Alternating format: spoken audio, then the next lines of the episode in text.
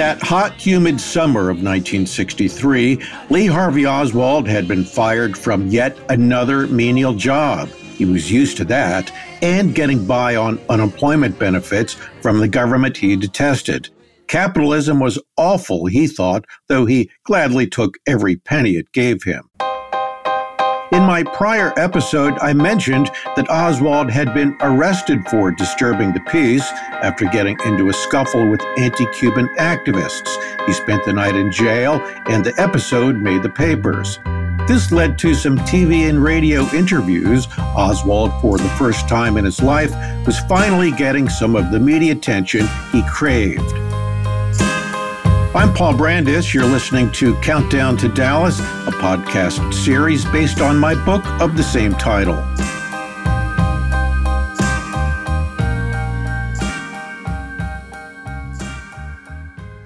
Oswald was invited to be on a radio show in New Orleans, Latin Listening Post. The host was Ed Stuckey. He began by asking Oswald how big the New Orleans chapter of the Fair Play for Cuba Committee was. Oswald began lying the minute he opened his mouth.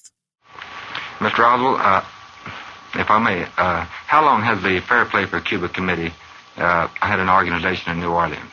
We have had members in this area for several months now. Up until about two months ago, however, we have not organized our members into any sort of active group. Uh, until, as you say, this week, we have decided to feel out the public what they think of our organization, our aims. And for that purpose, we have been, as you say, distributing literature on the street for the purpose of trying to attract uh, new members and feel out the public. There were no other members of the New Orleans branch of the Fair Play for Cuba Committee. As mentioned previously, Oswald had only written to the organization's New York headquarters recently. Even Marina Oswald knew that the branch of the committee consisted of just one person, Oswald, but Oswald made it sound like it was a lot more than that. Do you have any other activities other than distributing literature at the present time? Well, I assume you mean, do I have any organizational duties myself? Yes.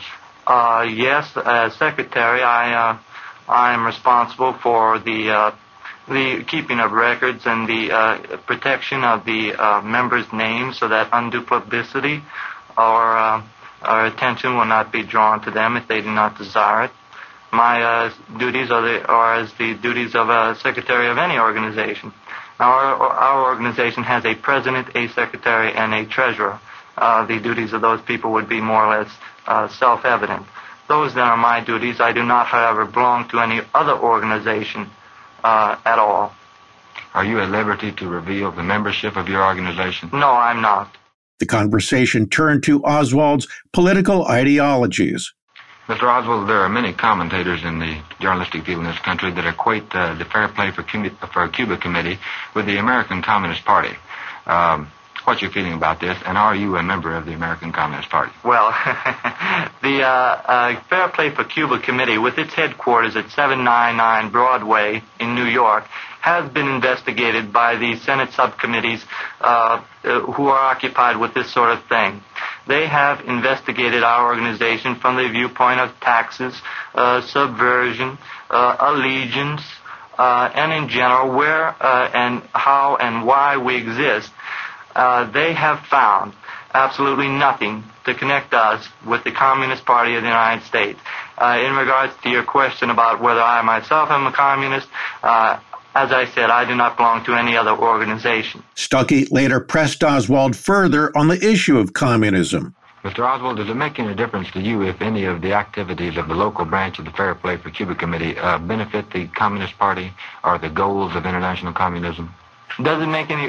Well, that is what I believe you, you would term a loaded question. However, I will attempt to answer it. Uh, it is inconsistent with my ideals to support communism, my personal ideals. It is inconsistent with the ideals of the Fair Play for Cuba uh, committee, excuse me, to support the ideals of international communism. We are not occupied with that problem. We are occupied with the problem of Cuba. We do not believe, under any circumstances, that in supporting our uh, ideals about Cuba, our pro-Castro, as you call them, ideals, We do not believe that that is inconsistent with believing in democracy. Quite the contrary. We believe it is a necess- necessity in supporting democracy to support Fidel Castro in his right to, to make his country any way he wants to. Not, not so much the right uh, to uh, destroy uh, us. Of course, we have our, our rights uh, about defense. In other words, uh, we do not feel that we are supporting international communism or communism in supporting Fidel Castro. Throughout the interview, Oswald handled himself pretty well. His denial about being a member of the U.S. Communist Party was technically true. Of course, Oswald made it sound like he had little to no affinity for communism itself. Stuckey, the interviewer, had no way of knowing that the man sitting across from him in the studio, had spent two and a half years in the Soviet Union, had no way of knowing that Oswald had tried to revoke his American citizenship, had no way of knowing that Oswald had written his own family and said that in time of war he would kill any American. Oswald obviously chose to hide all of this. Listen to this next portion of the interview. Mr. Oswald, uh, I'm curious about your personal background. Uh, if you could tell us something about uh, where you came from, mm-hmm. your education, and uh, your your career to date, we'd be interested. I'd be very happy to. I was born in New Orleans in 1939. Uh, for a short length of time during my childhood, I lived in Texas and in New York. Uh, during my junior high school days, I attended Beauregard Junior High School. I attended that school for two years. Uh, then I went to Warren Easton High School, and I attended that uh, school for over a year. Then my family and I moved to Texas, uh, where we have many relatives, and uh, I continued my schooling there. Uh, then I entered the United States Marine Corps in 1956. Uh, I spent three years in the United States Marine Corps, starting out as a private, working my way up through the ranks to the position of buck sergeant and uh, I served honorably, having been discharged. Then I went back to work in uh, Texas, and have recently arrived in New Orleans to with my family, uh, with my wife and my child. Some real whoppers and lies of omission here. Oswald never rose above the rank of private first class and of course had been busted back to private after his first court martial conviction. He would be court martialed a second time as well, as I mentioned in episode three of this series. He was honorably discharged at first, though when the Marines learned of his defection to the Soviet Union, this was changed to an undesirable discharge. And let me play this last part again, where Oswald talks about life after the Marines. Then I went back to work in uh, Texas and have recently arrived in New Orleans to with my family, uh, with my wife and my child. Again, Oswald skipped over his defection and life in the Soviet Union. Throughout this podcast, we've established that Oswald lied about, well, lots of things to his family, employers, his own wife. He was a patently dishonest man. Conspiracy buffs who neglect to delve into Oswald's life, his entire life, often focus on the most famous line he ever uttered. It was to the crowd of reporters in the Dallas police station on the night of President Kennedy's assassination. I'm just a patsy. President. After a lifetime of lies, why should anything Oswald said be taken at face value? That seems like a fair question. He was a patsy. Why? Because he said so? In any case, the interview wrapped up. Thank you very much, Mr. Oswald. Uh, tonight we've been talking with Lee Oswald, the uh, secretary of the New Orleans chapter of the Pro Castro Fair Play for Cuban Committee. In subsequent programs, we will present the comments of other leaders concerned with the U.S. Cuban conflict. Good night. Oswald felt great after the show. He did well. What he did not know, however, was that Stuckey decided to dig deeper into his background and would invite him back four days later on another program. WDSU Radio presents Conversation Carte Blanche, next on Cavalcade. And this time, the format was different. It's time now for Conversation Carte Blanche. Here is Bill Slatter.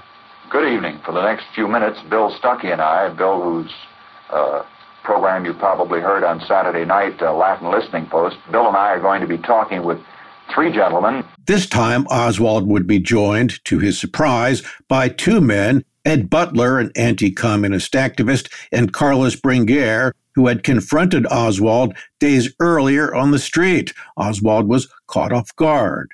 Butler, on PBS's Frontline three decades later, remembers that evening well. We found out after I had accepted uh, the interview about Oswald's defection to Russia. The information came from the uh, House Un American Activities Committee files. They sent me the material, I requested it, and they sent it.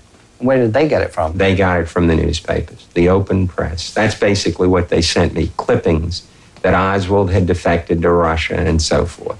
And Bringuier, the anti Castro activist, also remembered that evening. Before the debate, we were talking over there for about 15 minutes. And as he saw my guidebook, the guidebook for Marine that he had left for me, he said to me, Carlos, please don't use that guidebook because it's obsolete. You're going to get killed. Meanwhile, Stuckey, who had interviewed Oswald previously, had done his own homework, discovering that Oswald had covered up his defection to the Soviet Union and his affinity for communism. However, there were uh, there were a few items apparently that uh, I suspect that Mr. Oswald left out of this original interview, which was uh, principally uh, where he lived after between 1959 and 1962. We, uh, Mr. Butler, brought uh, some newspaper clippings to my attention, and I also found some through an independent uh, investigation, uh, Washington newspaper clippings to the effect that Mr. Oswald had attempted to renounce his American citizenship in 1959 and become a Soviet citizen.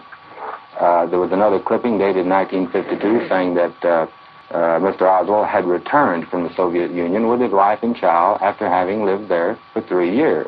Mr. Oswald, are these correct? That is uh, correct, yes.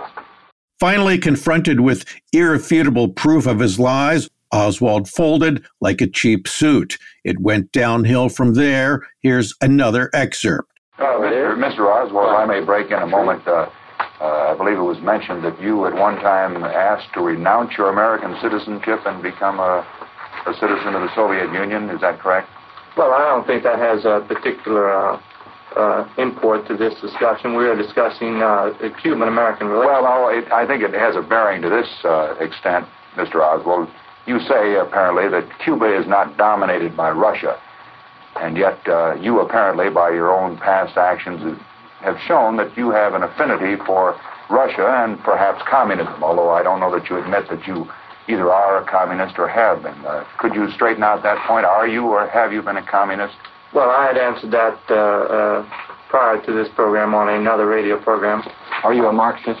Uh, yes, I am a Marxist. So, Oswald was cornered during that interview, confronted with evidence of his own lies. On this point, indulge me for a second here. It makes you wonder how two murder trials against Oswald for the killings of President Kennedy and police officer J.D. Tippit might have gone if Oswald had been confronted in a courtroom before a jury of his peers with his mountain of lies. With all due respect to conspiracy theorists, there was a blizzard of evidence against Oswald, and we'll keep unveiling it as our countdown to Dallas rolls on. And now back to conversation carte blanche. Here again, Bill Slatter. As Oswald was grilled on the radio, Marina Oswald was listening at home. She couldn't understand what was being said, but she later told Priscilla Johnson McMillan that she could tell from the tone of her husband's voice that he was lying. She said that when Oswald came home that night, he seemed dejected. So let's recap here. It's late August 1963. Oswald is jobless, living on unemployment benefits. He has just been humiliated in public, his lies exposed. His options seem few. Marina says at this point her husband reached yet again for his rifle. He would sit on the porch at night in the darkness and work that bolt over and over again, sometimes aiming at imaginary targets. He was obsessed with Cuba and Fidel Castro. Fidel needs defenders, he told Marina. I'm going to be a revolutionary. Never mind that he was on the dole and his wife was seven months pregnant with their second child. He wanted to play soldier. More Countdown to Dallas right after this quick break. Around 10,000 BCE, families and tribes of the ancestors to the people of Britain would arrive in the southern part of the island after crossing from land that bridged from Europe. The Welsh built houses, communities, kingdoms, and continued to survive through Romans, Saxons, Danes, and Normans. The language and culture influenced by these sources continued to change and thrive, becoming ancient and modern at the same time. Join me as we travel through the history, meeting the kings, queens, nobles, and everyday people that create and grew modern Wales from the seeds of the ancient past. Croeso, and welcome to the Welsh History Podcast. Hello, everyone. My name is Tom Kearns, and I host the Anglo Saxon England podcast, where I cover the history and culture of England from the departure of the Romans in the 5th century to the Norman conquest in 1066. So far, we've surveyed the collapse of Roman rule in Britain, the migration of the Anglo Saxons, and the history of Northumbria from its beginnings in the mists of legend to its destruction at the hands of Viking raiders in the 9th century. I hope you'll come and give it a go.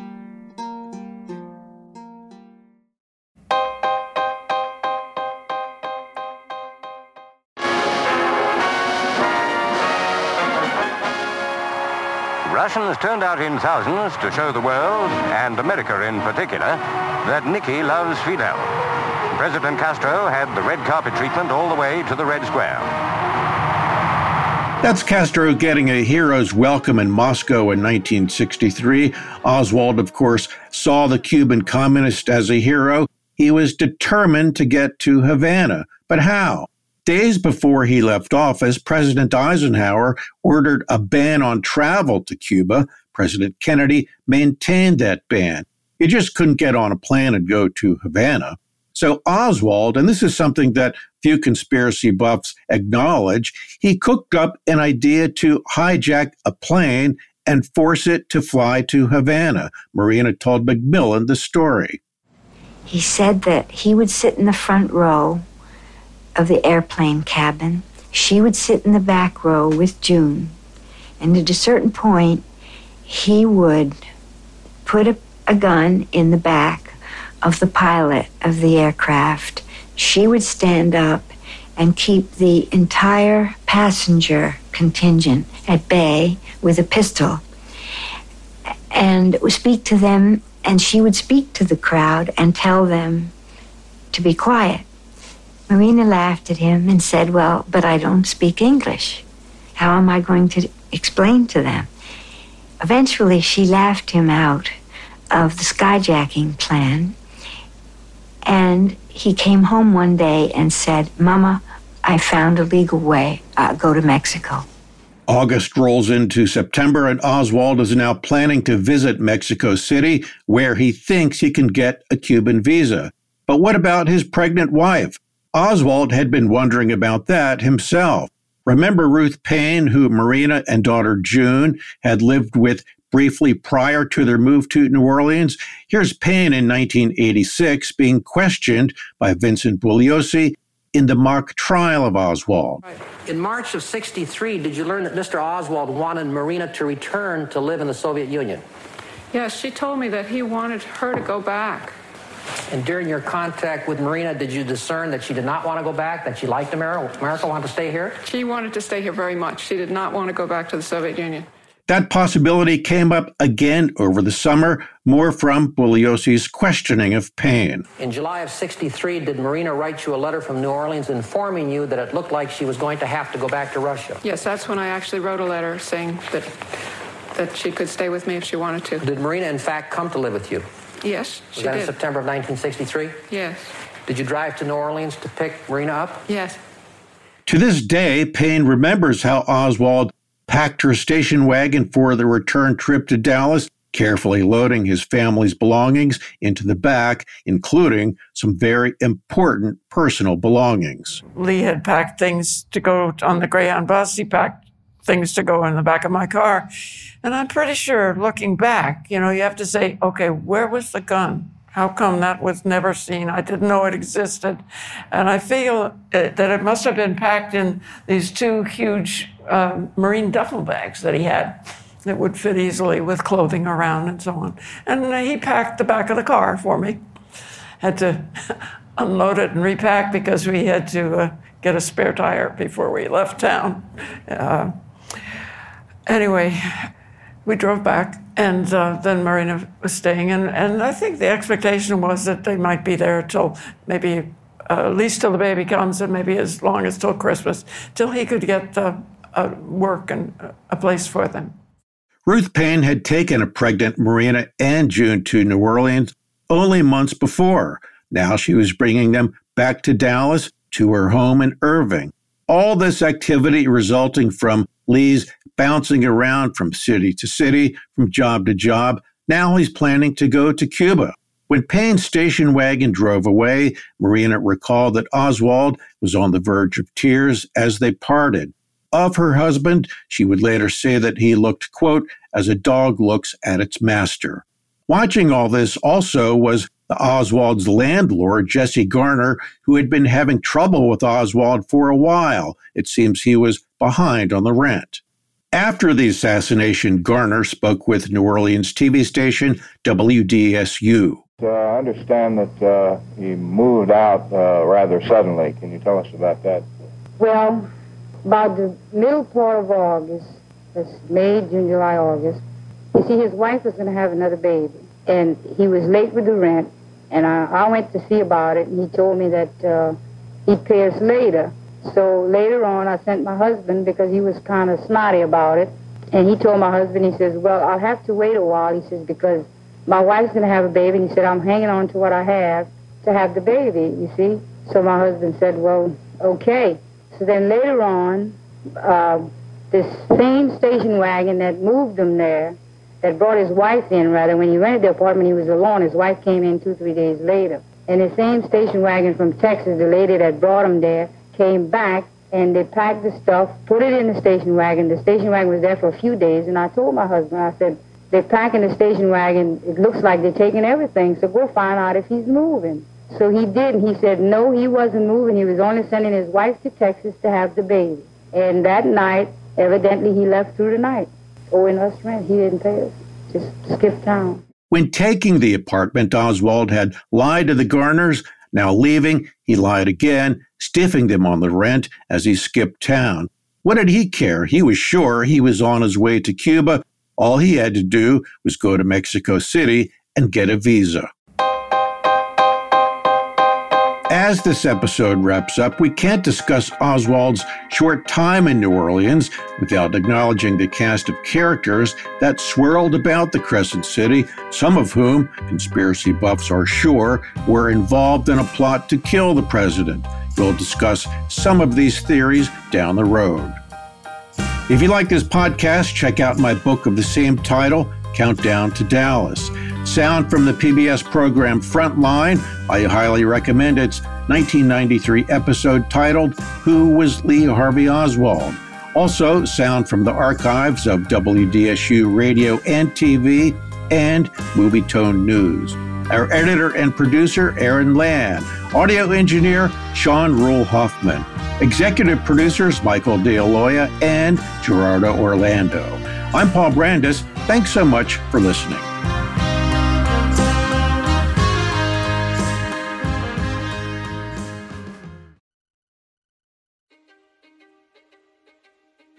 History is complicated. The story of human progress is long, messy, and riddled with controversies big and small. On Conflicted, we dive headfirst into history's most infamous events and contentious figures. We try and untangle the good from the bad, the fact from the fiction, and the monsters from the misunderstood. Was Genghis Khan a murderous butcher or a civic pioneer? Did the Allied powers go too far in firebombing the German city of Dresden at the twilight of World War II? And how did the Marquis de Sade acquire such a sinister reputation? And was any of it true? These are just a few of the tough questions we wrestle with and investigate on Conflicted. So if you love history or just enjoy a good story, please join me, your host, Zach Cornwell, for a fascinating new topic each and every month. Conflicted, a history podcast, is available on Spotify, Apple, or wherever else you get your podcasts. I hope to see you soon.